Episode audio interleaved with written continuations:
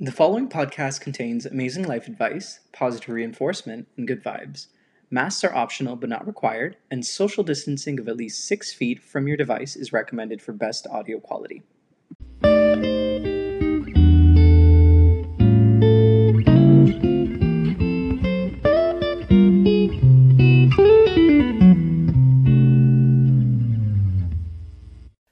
Guys, welcome back to Through the Lens. I'm Shreyak and I enjoy chatting with interesting people doing interesting things.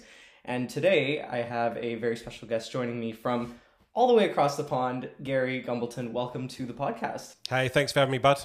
Uh, well, Gary, before we, we kind of jump into chatting with you, and I know you're going to be, uh, you know, schooling us in all things sales and marketing and entrepreneurship and um, the importance of, of what a personal brand is. Uh, you know, how, how's it how's it going for you over there, man? How has the the lockdown situation been over there, and, and how have you uh, how has lockdown life changed for you over the past year? Uh, well, from a personal perspective, I mean, lockdown, you know, mentally was really tough, right? Just for everybody. Yeah. We, I don't think our government, not to get political, did a very good job at the very beginning, but now we're kind of slowly coming out of lockdown 3, 3.0 uh, and actually, they're doing really well. Like the vaccination program is actually absolutely cranking. We've like vaccinated half the population, so it's it's actually going well now. I mean, from a business perspective, we're a video agency, so a lot of our work was face to face. So lockdown one, everything just dropped off. So we had to furlough for three months and do you know volunteer work. So we literally had no work, and you know there were times where I was crying in the shower. I didn't know whether I was going to survive. Right?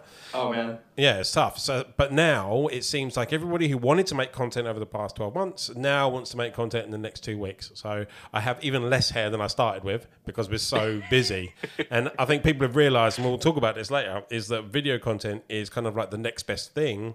Uh, in a post-COVID era where we can't meet as many people face to face nowadays, you know. Mm-hmm. Yeah, totally. And and I mean, with with that said, right, per- perfect segue. But I mean, tell it tell tell us a little bit about what you what you do, especially for for folks who maybe don't fully kind of know. Yeah, cool, man. So we are Capital Content. Uh, we're a digital agency. Uh, fundamentally, we create content. We're, we're storytellers, uh, or social first storytellers is our, is our tagline, right? Uh, and what we do is we're kind of like a mixture of sales and marketing people that have created this agency, and we help businesses achieve objectives using video content. So instead of just making content willy nilly, uh, we find out what our uh, what the business objectives are, and we create content to try and help achieve those objectives. So that's kind of what we do in a nutshell, and it ranges right from the 29 second video you'll see on TikTok right up to the the 30 minute documentary that you see on Prime. So it's it's any type of video content, but really it's that tier two social media video content that we that we create for businesses and personal brands as well. Yeah, yeah, and and maybe uh, and, and I noticed on your uh, I, I kind of stalked you on LinkedIn a little bit. Uh, I noticed that you described it as uh, uh, you know your your team is creative storytellers. So maybe break that down for us. What does that really mean? I know you touched on it a bit, but yeah. So really, you know, if if we look at it from a psychological psychological perspective, easy for me to say, uh, is that we have two operating systems in our brain, right? We have the emotive and we have mm-hmm. the analytical, the emotional and the rational, right? The emotional is the is the operating system that uh, makes that first decision, that amygdala hijack, right? Then your analytical or your rational brain kicks in and actually starts to criticize what you, what decision you've just made. Uh, so what the, we are as an organization, like I said, is a mixture of sales and marketing people. We're not just a bunch of millennials that can do a cool time lapse. We actually know like business objectives. We know what businesses go through when they need to raise brand awareness or sell more product. But then we also know uh, how to emotively connect with someone and then rationally help them make a better de- better decision, right? And and like I said, it's about storytelling. So. A, a great example is if I was to show you, if I was to post out just a picture of a bottle of Coke, right? You're not going to engage with that bottle of Coke. Uh, because it's just a static image. But if I told you a story about a little boy who uh, saved his money from his paper round to buy his first can of Coke in the, the, the local shop round the corner, you engage with that because there's an emotive connection. There's nostalgia, and mm-hmm. you, you, connect with that. Resonation, a, yeah. Yeah, you connect with that on a on a, on, a, an emotion uh, emotive level. Uh, so it's it's that kind of stuff, right? And the, it's the indirect sell. You, what people don't want to hear is this is my product. It solves problem A, right? What you're supposed to do, or what you should be doing, is saying, I actually started my business 10 years ago with a laptop in the back of a car. I'm now 10 people strong, and, and we support our community by X, Y, Z. You know, so it's a, it's trying to humanize a brand using video content specifically. You know, using people's faces as well. You know, that that's always key when pushing out content. Mm-hmm. A, a great little tip is if, if you're making content for your business, think about who your audience is, and then put the person in that video that is the same as your audience. So if your audience are females 25 to 35, put a 25 to 35 year old female in your video because it's that mirror strategy where people want to see themselves in that video. So if you can put someone that is the same as you, same as your audience in your video, you're going to connect with someone on a on an emotive level, that initial reaction that you have when when you see anything, right? Yeah, yeah, for sure. And I think like you know with with with anything else and, and the way you you explained it, it it just goes to show you that un, until you even just taking it one step back until you don't stop to think about the, the the intent and the thought that goes behind that, you don't really understand what's involved in creative storytelling, for example. So I mean with with that being said, maybe, you know, tell us a little bit about some which i'm sure you do you know misconceptions that you encounter whether you're kind of engaging with a potential client or, you know pitching your, your your work your company or even just you know talking to to someone who maybe doesn't know what you do. What are some of those misconceptions? Yeah man. So i mean the classic one the absolutely classic is someone says can you make me a viral video? Everybody says that to me right? And i'm like no is the answer I, I don't make we as a digital agency do not make viral videos it's the viewer that makes the video go viral. Yeah. Right? And there are only three reasons why a video goes viral. There are uh, audience participation. So you look at uh, Ice Bucket Challenge, right? That was just one guy making a video, and then all of a sudden it was it was everywhere, right? It went viral, and that was audience participation. Uh, mm-hmm. The next one is uh, tastemakers or influencers. So if Bieber, you know, retweeted one of your videos, boom, there's your video going viral. Uh, and the other one is unexpectedness. So if you are uh, if something happens in that video, or if the video you're watching is has an unexpected outcome, you want to share that with your friends because you want them to have that unexpected outcome as well. So they're the only three reasons why a video goes viral. So that definitely that's one misconception. Misconception. Mm-hmm. And the other one is the cost of video. One, creating video content isn't that expensive. Just mm-hmm. straight off the bat, right? You can create your own content. We've all got a 4K camera in our pocket right now, uh, but what people the misconception is the cost of professionally creating video content uh, isn't you know it, it shouldn't it, it isn't down to the length of video you know you might spend a couple of grand on making uh, a 29 second video right and people go oh man I'm, only, I'm only getting a 29 second video but it's not the value is not in the length of the video the value is in the return of the video, mm-hmm. right? The the 29 second video is going to get way more cut through than a five minute video, right? In fact, a five minute mm-hmm. video is going to cost you the same. But you know, it's actually that 29 second video strategically will get more cut through and more return. Uh, and mm-hmm. uh, another thing, I, I, posted on LinkedIn the other day, and I asked this question. It was a bit of a, a bit of a, a cheeky one. It was more like, uh, how many views does it take on a video for that video to be successful? Right. The answer is one. It takes one view, one view from the right person to then ring you mm-hmm. up and go, yes, I want to buy your product, right? Because wow. that, that's all we're really doing it for. We're not looking for viral videos, We're not looking for thousands of views or engagement. You do it just for connecting with that one person. That's all you need, and then it snowballs from mm-hmm. there. Yeah, no, I and and do you know what I I, I can kind of relate to this just in the sense of I you know I I, work as a designer in, in, in tech and before you even get to to um, you know building that video, creating what that is, I imagine there's a lot of intent and research and, and analysis that goes into to figuring that out. Yeah, right? there's 20 years of experience being plowed yeah. into this 30 second video, right? And it's funny, there's like a meme floating around where uh, like agency owners credit being able to have downloaded a free copy of Photoshop 20 years ago off of LimeWire. And that's the reason that they uh, own their own agency, right? It's because you got a free photo, free copy of Photoshop. And it's like, that's totally true. When I, when I was young, when I was like 15, 20, uh, I yeah. managed to get a free copy of Photoshop, really old version, like Photo 6.0, whatever it is, uh, made poster design for my mates. 20 years later, I run a digital agency because I got a free copy of LimeWire and probably a whole bunch of viruses. But that, that's really it, right? It's, it's the 20 years experience knowing what goes goes into a 29 second video that gets you that return. and and now maybe let's let's take it another uh, another step back and and I you know I'd love to get your perspective on you know you've told us about kind of what what what you do and and what it really means but maybe let's take a step back and talk about um, you know you you you've obviously uh, you you you st- you started capital content in 2017 is that right Yeah, that's right, man. Yeah, a few years ago. Yeah, I say a few Years years ago. ago. I mean, it was almost five years ago now. Yeah. crazy right five years ago um well you know what what maybe tell us about what what drove you to to start your own company Yeah, man. So, I mean, like I mentioned, right, I was a creative uh, behind the scenes, right? I Yeah. played in a band, made poster design and all that kind of stuff, free copy of uh, Photoshop, blah, blah, blah. Uh, and at the age of 25, I left school at 16, no college, no qualifications, no university. Uh, and really, what you do, if you haven't got any qualifications, is you go into sales. So I went into kind of selling mobile phones on the shop floor. I got to like 25 and I had this like work based epiphany where I wanted to be a leader in a creative organization within 10 years. And it's, ba- it's Yeah. what's called a BHAG, right? A big, hairy, audacious goal. It's supposed to be a goal that you can't achieve, but you constantly strive towards it. So you get become a better person as you go. So then over, well, within like three months of me making that decision, I was all of a sudden being relocated by Vodafone to live in New Zealand for 10 years wow uh, which was an amazing experience, right? So I stayed there for 10 years, and, but every role change, every job that I got was a sidestep or a step towards uh, achieving this goal of being a leader in a creative organization. And after 10 years, I kind of blinked and got married. But for the last couple of years of being in New Zealand, I ran uh, an agency as a sales director, right? So I, I was a salesperson, couldn't get uh, marketing experience without having marketing experience, right? We, we, everybody has that issue.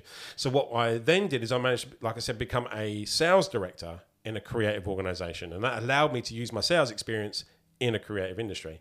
Uh, and then when I came back to the UK, what I realised after speaking to a bunch of friends and family about what I was creating back in NZ was that New Zealand were ahead of the game, four or five years or so ahead of the game in, uh, in terms of video content than the UK, than England, right?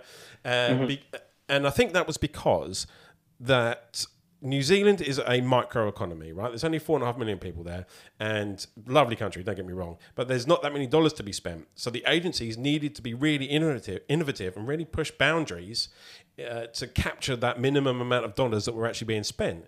Uh, so that's why they were so ahead of the game. So when, like I said, when I was telling friends, I'm like, "Holy moly, you you you know, you're creating content that no one's really kind of thought about here at the moment." So that's where capital came, uh, capital content came from. I, I started it with just me uh, a laptop uh, and a desk in my living room, trying to avoid Wow. watching Netflix, eating toast in my dressing gown, right? but then really hustling for my first job, and I, I managed to I had some friends that uh, invested, so I managed. I wasn't greedy either. I gave them shares, and I, in response to those shares, I got five, uh, three months worth of bills paid. Right, I had enough money to survive me and the Yeah. wife for three months. So it gave me that deadline. I really had to, I had to make it work, right? I, it- you know, it was it was it was a risk, and I think that one of my mantras is that the difference between doers and dreamers is action, and I absolutely took action. You know, I just did it. I got the website together, got the domain, and a massive tip for entrepreneurialism, or at least when people are starting off, let's say as a freelancer, and they have these this dream of being big, is the tactic around uh, the we. So every time I wrote an email, every time I posted over on social, instead of I am doing this, it was we are doing this. Because perception is reality, right? If people perceived me as a larger agency, uh, they would then treat me like a larger agency, and I would hopefully, therefore, then win larger clients. That's why the word capital is in the the business name in capital content because being deemed in the capital London, you you instantly think we are larger than we actually are, right? And again, Ah, per- it, got it, yeah. perception is reality. So capital content. The word content was I wanted the business name to tell someone exactly what we did. So if I said capital content, they knew without me having to explain. The word content is in there, right? And alliteration. Like Gary Gumbleton, it's a very memorable Mm-hmm. name. Oh, I sound like I'm a hobbit from Middle Earth, right? uh, but capital content again. There's that alliteration side. So that's the, the three pillars of where the business name came from. You know. Wow, that that is actually really really incredible when you when you kind of especially for you I'm sure to look back and think about Yeah, the, the kind of steps that you did to Especially when I had the, like a really old lappy and uh, one camera and a couple of batteries to now like a thousand square feet worth of office and chargers up the wazoo. You know, it's uh, yeah, it seems like a long time ago, but it also seems like yesterday. That is incredible. And I mean with with you know with that being said, if you now that we're kind of going down memory lane, if you had to look back and um, and I'm sure you know folks listening who might benefit from this, what were some of the top kind of hard skills, technical skills, or, or soft skills that you you think helped you um, succeed in, in in kind of this this goal that you're working towards? We're working towards. Yeah, I think a lot of it is that I, I am both an introvert and an extrovert, right? I get my strength from within and also get my strength from other people. So it's easy for me to have quite, you know, com, you know, conversations like we're having where I'm talking Yeah. loads and I'm expressive and I can tell you my opinions and stuff. But a lot of people have trouble with that, like public speaking, being on podcasts and video calls and and, and pitching to clients. That's okay for me. I played in a band a long time ago for, for a long time, so I'm okay with public speaking uh, and expressing my opinion. So that was definitely a skill that was needed because in a pre-COVID era, that was it was about going to London, jumping on the tube, meeting three or four people throughout the day, doing the Gary show and trying to sell it, right? Uh, and then uh, the second skill, when when you start to feel that growth, when you're like, I need to bring somebody else on because I need to duplicate myself, is delegation. It it you it was at the beginning it was only me, right? For 12 hours a day, 14 hours a day, it was always me. And then having to let go of a part of the business to let somebody else manage was is a skill. I still have trouble with it now. It's very difficult because it's my baby, because it was always me at the beginning, cut me, ugly Yeah. blue kind of thing. It was difficult to let go of some of the the things that needed to be done. But absolutely, from a growth perspective, when you are an entrepreneur by yourself and you see that growth stage, you really need to be able to let go. That's that's got that's an absolute key skill if you want to grow. You know. Mm-hmm. Yeah, absolutely. And and yeah, no, and and and I think a lot of it comes down to what what I'm what I'm taking away from from what you're saying. I think a lot of it comes down to to to your I guess attitude or your approach to things. Yeah, that- that- absolutely. Yeah, I mean, it's it's a it, it- it's a, a one, a five, and a ten year outset, right? You got to have that uh, short term goal and long term goals in parallel. Everyone bangs on about it's all about the long term. It's like absolutely, it is all about the long term, but you have got to have that short term stuff as well. You know, you have got to have those goals running in parallel.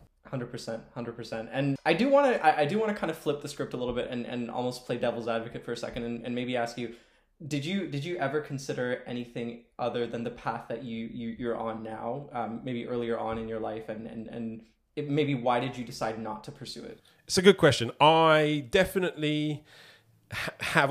I've always worked for people, right? But I'd, I'd failed a number of times. I'd started businesses throughout my life. I think I was always entrepreneurial. You know, I had Yeah. uh, a company called worldwidecanvas.com, like pre YouTube, right? 20 years ago, where people were able to upload their photos and other people could then buy canvases with those photos on top of them. Now, right, that is, that's you know it happens all the time. You know, you sell thousands of those every day. Twenty years ago, no one was doing it, but this was pre YouTube. I was printing flyers. That's how that's how old it was, right? Uh, I also had a removal company called GK Services with a very good friend because that's what I did at the time. I set up my own removal business, and I also had a recording studio. That you know, a third business that failed. Uh, that was just like a desk in my again in my bedroom. But I think it was more the, the uh, I'd always been entrepreneurial. I'd worked for other people. Sales was always kind of what, my bread and butter. That's what I could do because of the Gary show and whatnot. But it was, I think, that turning point that at 25, having that epiphany to say, no, I, I'm better than this. I didn't do well in education. It doesn't matter that you didn't do well in education. You can you know, move forward and be successful. And I want to represent. I'm not saying, you know, st- definitely stay in school, kids, right? But what I'm saying is that it don't, you know, you'll you'll forget. Actually, Carrie Rose, who's CEO of uh, Rise at Seven. Um, agency in the in the UK, she posted today saying, "Don't worry, students. You won't even remember what your grades are in five years' time."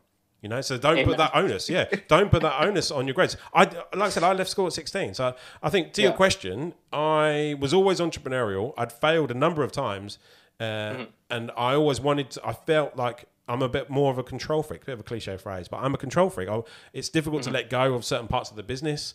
I like to be in control, and I think working for somebody else, it wasn't it, it wasn't as if it was like, you know, stick it to the man. Um, you know, they earn a dollar, I earn a dime, kind of thing. It was it was more the fact that I wanted to be in control. I wanted to make my own difference. I wanted to make a difference by myself. You know, that that was Yeah. more of the my, my mantra. You know. Incredible, incredible. Um, well, and, and I think that's a perfect segue into well, clearly to to to to to kind of get to this this place that you're in now, both personally, I'm sure, and professionally. Uh, you you have very clearly. Um, I, I can already kind of get a get a sense of what your brand is, Gary. But You can feel the energy, right? I can All the way over the pond. all the way across the pond trust me but but with that being said um, maybe talk to us about what what is the importance of, of you know a, a, a personal brand for you and, and maybe how would you define your personal brand Yeah, man. Personal brand, absolutely key right now. Okay. It's a big, big buzzword over LinkedIn 2021. And Yeah. I think what people are, are realizing uh, is that personal brand is key in both yourself and the organization you work for or own, right? Personal brand isn't a new thing, right? If you think back to Steve Jobs 20 odd years ago, he had a massive personal brand. We bought Apple products because of Steve Jobs. If he went to go work for IBM, we'll probably buy products from IBM because of Steve Jobs, right? Obviously, that wouldn't happen, but you know what I mean. I'm, I'm generalizing. Now, what people are realizing is that there are, if you had a st- 50 staff, you've got 50 brand ambassadors for your business. And, you know, if we bring it even into the COVID pandemic, I would assume the same happened uh, in Canada, where loads of people got made redundant. You know, because there was no work on, there was no money, economy started to crash. So that you know, we had a massive unemployment thing. You know, we have the, the obviously the furlough payments to be able to you know stay at home and not do anything and what- whatnot. But there's Yeah. a huge unemployment increase, right? So what happened? Yeah. So what happened was all these people that got made redundant, um, they for the first time ever they posted on LinkedIn and they go, "Hey, I'm open to work. I need a job. I've been made redundant." Because that was the first time they posted, they got zero engagement. They had no relationships online. You know, there was there was no emotive connection to that person because that was the first time I'd ever seen the profile pop up in my feed. Right? Yeah. What they should have been doing is keeping that personal brand alive like a business. Treat themselves like a business. And I'm not saying that they're constantly looking for a new job whilst they're being employed. It's more to the fact that it's the digital version of dressing for the job that you want, not the job that you have. And what you need to do is, let's say you post every day or post at a frequency that you can handle yourself. And then you're keeping that brand alive, you're keeping that plate spinning. So when you do need help, when you do need a job, when you do want to try and sell, your brand is already out there, right? And and as a major tip, and uh, there's a guy that runs an agency here, great influence. He he talks about uh, you need three topics to chat about uh, when you think about your personal brand. And Yeah. it's those three topics that you need to chat about forever. You know, you need to be able because if you want to post every day, you need a lot to say, right? Uh, and you can obviously hit, you know, feel from my energy. I have lots to say already, right? So the the three uh, topics that I have specifically are uh, business ownership, entrepreneurialism, right? Uh, video content or marketing, uh, and diabetes. So I'm a type two diabetic, and I can talk Yeah. about those three topics forever. And what that does is it allows me to talk about business, marketing, and something personal. And what we're doing there is we're humanizing the brand. This is what a business does all the time. They humanize the brand. Yeah. I'm humanizing myself. And what, what I've found is focusing on my personal brand over the last couple of years, we now generate 80% of capital content's revenue through me as a personal brand. You know, outbound Yeah. sales doesn't work. If you if you ring someone up and go, hey, do you want to buy content from me? You've got to be in that very small window. There's a very small window where you've got them at the right time and the right place. But mm-hmm. if I keep my personal brand alive, I keep that plate spinning over social, over LinkedIn, whatever it might be, someone when they need content will think of me, or they'll and therefore think of the business and then contact us. You know. So personal sure. brand is super key at, at the moment, specifically around video content because people need to see faces. You want to see behind that logo. Uh, Yeah. But yeah, man, it's it. I think businesses should let their staff be brand ambassadors, and I think Mm-hmm. staff should uh, keep their own person. And I'm not saying go out and be Steve Jobs tomorrow. Just Yeah. you know, start a debate, have an opinion, talk about your industry. Don't sell your product. Don't go, yes, product A solves problem A. Just talk about your industry. Just be do that indirect, you know, especially if you're a salesperson as well, you know. So I'm a, I'm a massive advocate of personal brand because, like I said, eighty percent of our revenue comes from me as a personal brand. Hundred percent, hundred percent. And you, you, you really kind of dove like dove deep into where where the where where it comes into play, um, both personally, but from a from a business perspective as well. But maybe let's let let's think about let's put ourselves in the position of a you know young student or a, a, a prof, some you know professional starting their entry level job, their first one in the industry.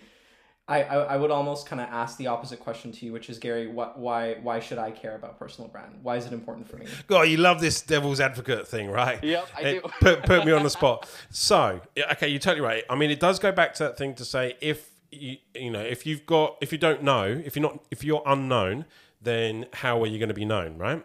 If you're a student, entry level job, absolutely, you need to be shouting from the rooftops, "Hey, I just got this job," because in five years' time, where where are you going to be? You know, everybody thinks about getting that job right now, uh, but you know, there I think there is a lot more entrepreneurialism, there's a lot more start your own business culture nowadays.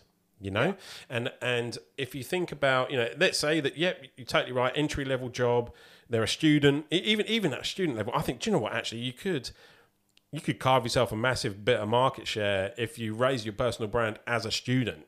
You know, no one's doing that because it's like, why, why would they? But absolutely, what they should be doing is generating a personal brand now at student level in amongst other students because in 10 years' time, all of those students are all going to go up a level and they're all going to be marketing managers or CEOs or MDs, whatever it might be. And you're Yeah. rubbing shoulders with all those guys. And if you're the noisiest out the crew, you're, you're going to be first in line, right? So I, mm-hmm. I think, yeah, it goes down to that short and long term goal. You know, have both mm-hmm. a short term goal about getting your first job, but have a long term goal about where you're going to be when you're 40, you know? For sure, for sure. And I- and I'm gonna put you on the spot a little bit again, but if I if I am that student, I am that that you know entry level professional. In, in, in, in even beginning to build, build my personal brand, what are what are maybe some of the steps or some of the questions I should ask myself to, to do that? You touched on it a bit. But Yeah, and you know what? It is about asking questions. I think you, Yeah. if you you know if you're a person that doesn't know what to do, I think uh, generate maybe you know you've definitely people will have already a, a, a social profile, right? They're, they'll have an Insta, they'll have a TikTok, and you would fingers crossed hope they have a LinkedIn. I don't know how big LinkedIn is in Canada. I'm, I'm assuming it's just a, a relatively strong B two B platform, right? Yeah, yeah, Yeah. So I think uh, it's about if you don't know what to say, ask. So if you if you are a designer, for example, maybe ask the question, "What's your favorite font?" You know, just start that debate, get people commenting. So and when someone comments, say why. You know, why is Helvetica? Or you know why why why is that your favorite font? You know, or you know bring it back down to personal things, right? But Yeah. still keep it in, still keep in your lane. For example, what about um, uh, what's it called? I think it's called Extract, uh, Abstract. It's a documentary on Netflix, and it's like one hour docos on um, different creative industries uh, you know, around the world. So one is about font type or stage dressing or uh, an architecture. You know, so actually, what you could do is if you if you binge on Netflix, go out and watch that episode, then write an opinion piece on it. Say, oh, I thought this was really good. I love the idea of typography.com. You know, I can't believe a guy bought that domain name. What do you think? What is your favorite font? Or how many times have you seen Helvetica today? You know, Yeah. so it it just starts a conversation, and then what you do is you start pulling bits out of that conversation. You know, if, if someone comments, "Oh man, I, what do you mean by Helvetica?" It's like, well, okay, cool. This is where it came from. It was a, supposed to be a standard font. Blah blah blah. All, all of that, all that sexy stuff about fonts. I love fonts, right? we all love fonts. Uh, Oh, yeah. You know, but I think yeah, it, it's a matter. If you don't know what to say, ask and then start Yeah. that ball rolling. It's about generating a debate, you know. And if you can use um, Spark Post or uh, Canva, chuck an image together, mate, you're, you're laughing, right? Because it's all about visuals. Hundred percent, hundred percent. Um, the last kind of thing I, I was curious to get your thoughts on from a brand, brand building perspective was would would you or do you recommend any um, resources or books that maybe people should read? Any good podcasts, for example, that people should listen to to to kind of learn more about that? Absolutely. So the Content Barn, which is a podcast that I run, uh, I would definitely Nice. listen to that. That's like uh, you know, it's the odd half-hour episode on just different topics. The most recent one was uh, Zennials versus Millennials and how people should market to both of those demographics or, or either of those demographics. Um, I don't read a lot. I'll be honest with you. I have trouble reading physical books. Uh, I because of my brain is so active all the time, I have trouble focusing when I'm listening to a book as well. So I tend not to listen to stuff. Uh, I, I do read online a little bit. You know, it, it's funny. I think because uh, from a resource perspective, I would definitely jump on podcasts. Right. I think if you were to listen to a book. Go for uh, this is marketing by Seth Godin, or how to build a story brand by uh, I want to say Daniel Priestley. So I have listened to a couple of books, and, and they're really good. The, the story brand one is great because it, it it tells you how to build a brand based around an actual story, like a movie, you know, where there's a hero and there's a villain, and how you get people to connect to the hero. And, you know, the only reason you feel empathetic towards the hero if something goes wrong or if the villain comes into the thing. So it's like, how do you build a brand around an actual movie plot, kind of, right? Um, so, I mean, I, I would definitely read books, but really it's about, you know, you could even start your own podcast, you know, double up. So rather than going out and listening to other people's podcasts, why not get like I would assume what you're doing is Lo get, and behold, yeah. yeah, man. Like just walk straight into that one, right? What you want to do is invite guests on and learn from them for half an hour. And you're creating content. You're raising your personal brand. You know, you'll export this audio out and chuck it onto Anchor.fm to be able to put it up on Spotify and Apple, Google Podcasts. And then you Yeah. might cut ten times fifteen second sound bites out of this video to promote the podcast once every day for the next ten days. You know, so it's it's it's it's easy to do as long as you've kind of got a bit of a, a strategy behind you. Yeah, hundred percent, hundred percent. And um, uh, the last kind of rather deep question I wanted to ask you was um, more about yourself. You know, if the the kind of cliche, if you could give yourself younger self any advice, what would it be? Whether whatever it's about, the advice, and and um, yeah, what would the advice be and why? So I, I would like I would have liked to have started earlier. Right, I had the work based epiphany at 25. Right, I Yeah. wish I had started earlier. I kind of like you know DOSed for like 10 years. I did nothing for 10 years from leaving school at 16 to actually working. Uh, by the time I was 25. So I think the bit of advice I'd give myself is stop slacking, right? Crack on when you're 16, 17. Obviously, I'm a Xennial. I was born before the internet, right? I was born before, you know, YouTube and stuff. So it, a- access is slightly different nowadays. Yeah. Uh, but that being said, it doesn't mean that you, you know, if you're too old, then don't do it, right? Because you know the English version of The Office, right, with Ricky Gervais. So Yeah. Ricky Gervais wrote The Office. It was the first thing he ever did. He wrote The Office at 40 years old, right? And now he's a megastar, right? Writes a million Yeah. things, huge. Everyone knows Ricky Gervais. Uh, but he did that at 40. That was his first thing. So don't. I'm 40 now, and I'm obviously a, a very small percentage of success in comparison to Ricky Gervais. But what I mean is that you can start at any age. It doesn't matter. You know, Yeah. Ricky Gervais is now a global superstar, and he started at 40.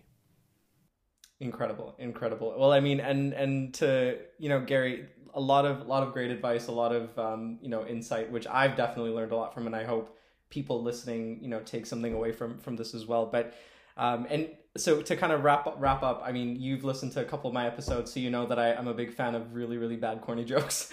Uh, so in honor of you being from the UK, I picked one out that's uh, UK related. Oh, I'm excited. Uh, Uh, so I, I I I think you should be able to get it. It's not not too difficult a one. But um, Gary, I, I'd like to ask you, why is no one late in London?